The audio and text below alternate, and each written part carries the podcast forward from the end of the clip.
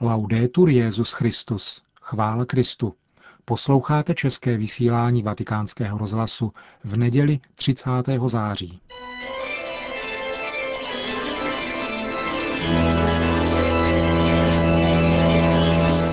Církev a svět. Náš nedělní komentář. Připravil Milan Glázer.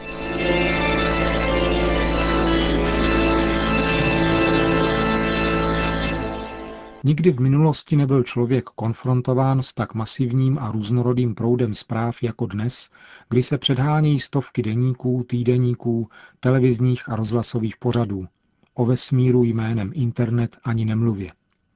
A to až do té míry, že si prakticky nelze nevybrat alespoň jeden informační prostředek, kterému se svěřit, máli člověk ve společnosti žít – Brzo však zjistí, že se prodírá hustým pralesem domněnek, faktů i soudů, které lze jen stěží od sebe rozeznat.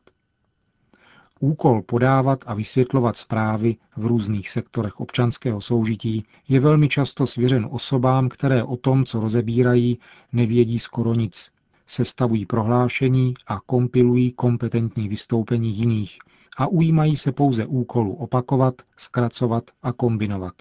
Příklad z nedávné doby. Země se nevyhnutelně ochlazuje nebo otepluje. Ceny benzínu stoupají a nebo klesají. A dalo by se pokračovat.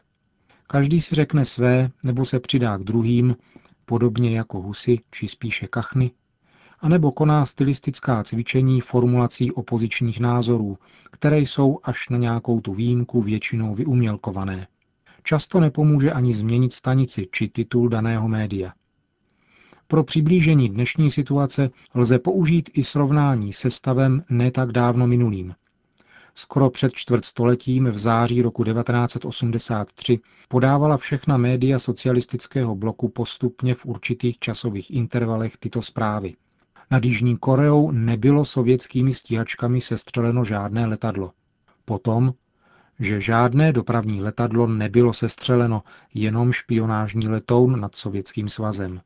A nakonec, že jisté dopravní letadlo, které nemělo výsostné státní znaky, narušilo území Sovětského svazu.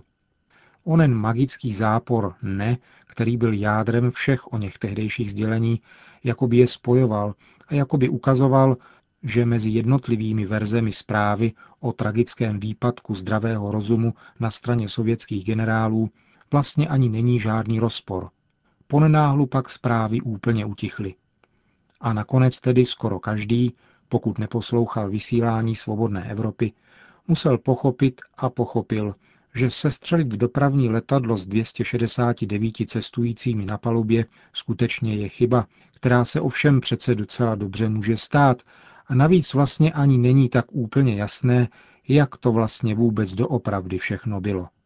Mistrovský výkon spravodajské tvořivosti a indoktrinace komunistické moci – Zdá se, že ten, kdo pamatuje chod a moc totalitních médií, má dnes velkou výhodu před ostatními. Je ale velmi těžko sdělitelná. Mechanismus mediálního působení na člověka je totiž stále stejný a třeba, že už není, alespoň v takové míře jako kdysi, ve službách totalitních států, může velmi snadno klamat, ba namlouvat nesmysly širokým masám lidí dál. Jeho záludnost dnes ovšem spočívá jinde – nikoli v jednotném původu sdělení, ale v jejich mnohosti. Vrátíme-li se k případu sestřelení dopravního jihokorejského letadla sovětskou stíhačkou, dalo by se říci, že dnešní situace se liší pouze tím, že výše připomenuté zprávy, na rozdíl od těch z roku 1983, by v podobném případě nepocházely od jediného zdroje a nebyly by pečlivě ordinovány v určitých časových intervalech, ale vyskočily by z různých zdrojů všechny naraz. Pokud tedy jde o možnost informovat se, je na tom dnes člověk jen nepatrně lépe. Neobejde se bez kompasu předem vytrénovaného zdravého rozumu. Vzhledem k tomu však, že jedinec prakticky nemůže obsáhnout celou onu mediální mnohost či pluralitu, je možnost poznat pravdu skutečně malá. A právě tento dojem běžného mediálního konzumenta je vlastně tím nejsilnějším zdrojem a argumentem relativismu a agnosticismu, tedy ideologií, které tvrdí, že objektivní a všeobecně závaznou pravdu nelze poznat. Proto se tato ideologie nejvíce šíří v západní mediální kultuře. Samotná mnohost či pluralita názorů, jež je každému evidentní, totiž sugeruje správnost relativismu. Názoru, který jinak samozřejmě sám sobě protiřečí, vznáší-li nárok na svou vlastní pravdivost. Velkým lákadlem pozornosti a takřka zárukou sledovanosti zpráv je také příběh. Televizní seriály zdaleka nejsou jediným místem citového, ba i intelektuálního zaangažování diváka. Přitažlivost vlastní příběhům může získat i jakákoliv jiná událost, byť je to třeba velice soukromá či okrajová záležitost jednoho či dvou lidí. Stačí jen, uděláli se z ní takzvaná kauza, příběh, pokud možno napínavý. Pak se může stát momentem sjednocení davů v jediném pocitu, názoru či preferenci. Pojem čtvrté velmoci demokracie není čirá fikce. Fakta se často tvoří tím, že se publikují, nikoli tím, že k ním dochází. A tak jsou obyčejní lidé nuceni upřít pozornost na jedno téma spíše než na jiné a zjednodušovat své přemítání o příčinách i důsledcích faktů samotných. A ti, kteří by měli být prvními i posledními kritiky toho, co se ve světě děje, stávají se školáky jemně vlečenými od různých témat k různým vysvětlením různých událostí. Orwell napsal, do omrzení opakovaná věta se nepostřehnutelně stane realitou. A McLuhan, děje se nikoli to, co se děje, ale to, co je publikováno. Fakt je tvořen zprávou, nikoli samotným faktem. Že by to všechno byla nějaká zvrácená hra opulentní společnosti, založené na lžích a vzájemných švindlech? Že by to všechno byl komplot sloužící tomu, aby byl člověk zbaven každé platné jistoty a stal se vězněm změti protikladů? Nikoli. Je to především spontánní proces. Prostě jen na jedné straně žurnalisté musí produkovat, protože je to jejich živobytí. A protože to chtějí dělat dobře, jsou také tvořiví. Umějí si vybrat událost, která by mohla zajímat všechny, a prostřednictvím toho se postupně vytváří zázemí dalších témat, o která se všichni zajímat budou. Mnozí se naivně nechávají šidit, ale mnohým dalším zůstává schopnost kritického myšlení.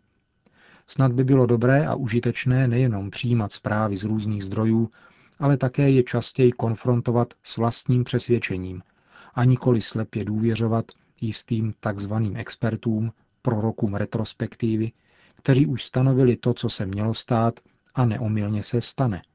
Ani pokud jde o křesťanské náboženství, nejsou v mediálních výlohách zdaleka tak často vystavováni opravdoví znalci, jak by se mohlo zdát, ale spíše ti, kteří se takovými nechávají prohlašovat, aby pak prodávali názory, nad nimiž se naše babičky usmívají.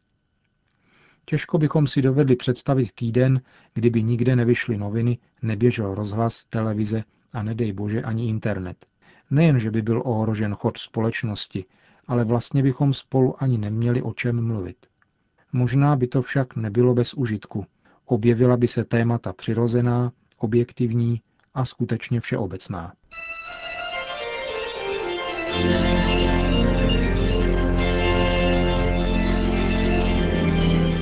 Slyšeli jste náš nedělní komentář Církev a svět.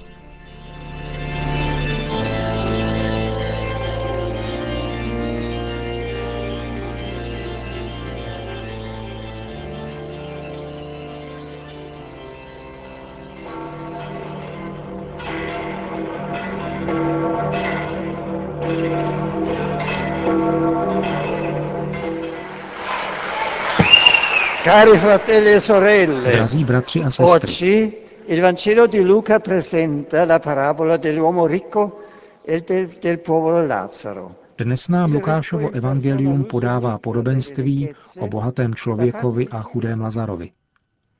Těmito slovy začal dnes Benedikt XVI. svou polední promluvu v Castel Gandolfo a pokračoval.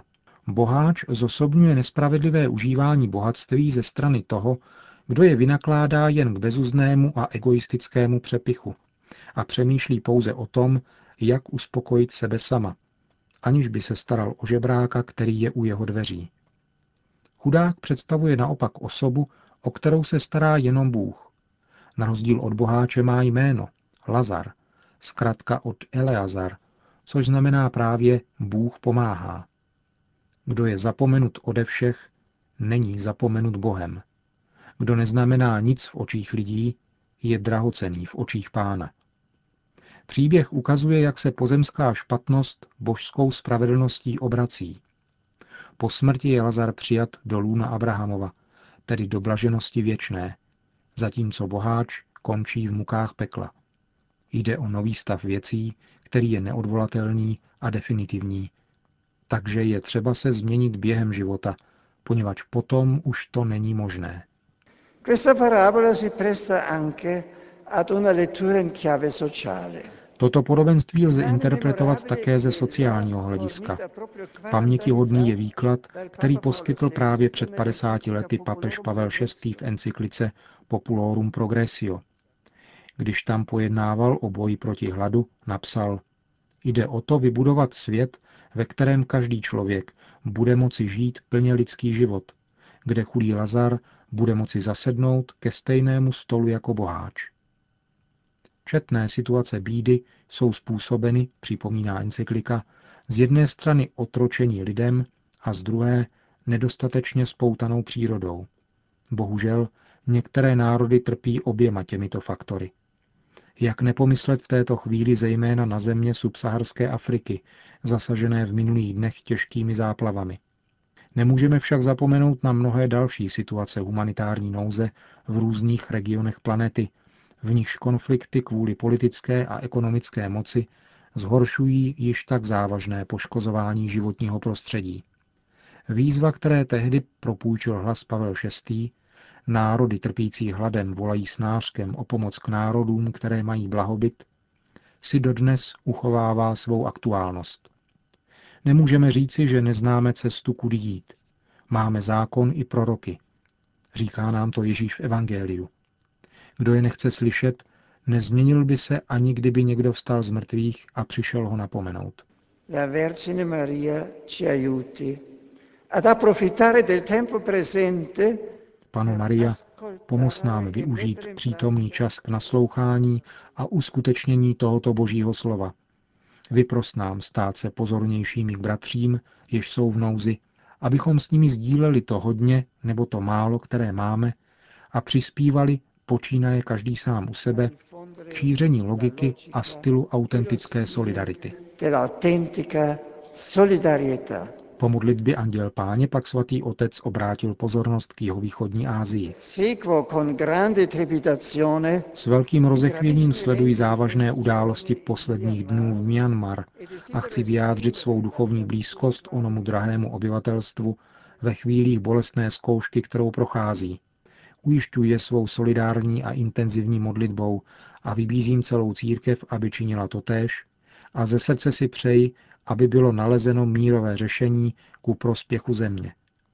Doporučuji vaší modlitbě také situaci na korejském poloostrově, kde některé důležité kroky dialogu mezi dvěma Korejemi dovolují doufat, že probíhající snahy o smíření se budou moci upevnit ku prospěchu korejského lidu a pokoje v celém regionu. Na závěr pak svatý otec udělil všem své apoštolské požehnání. Sit nomen Domini benedictum, ex hoc nunc et usque in seculum, adiutorium nostrum in nomine Domini, qui feci celum et terra, benedicat vos omnipotens Deus, Pater et Filius et Spiritus Sanctus.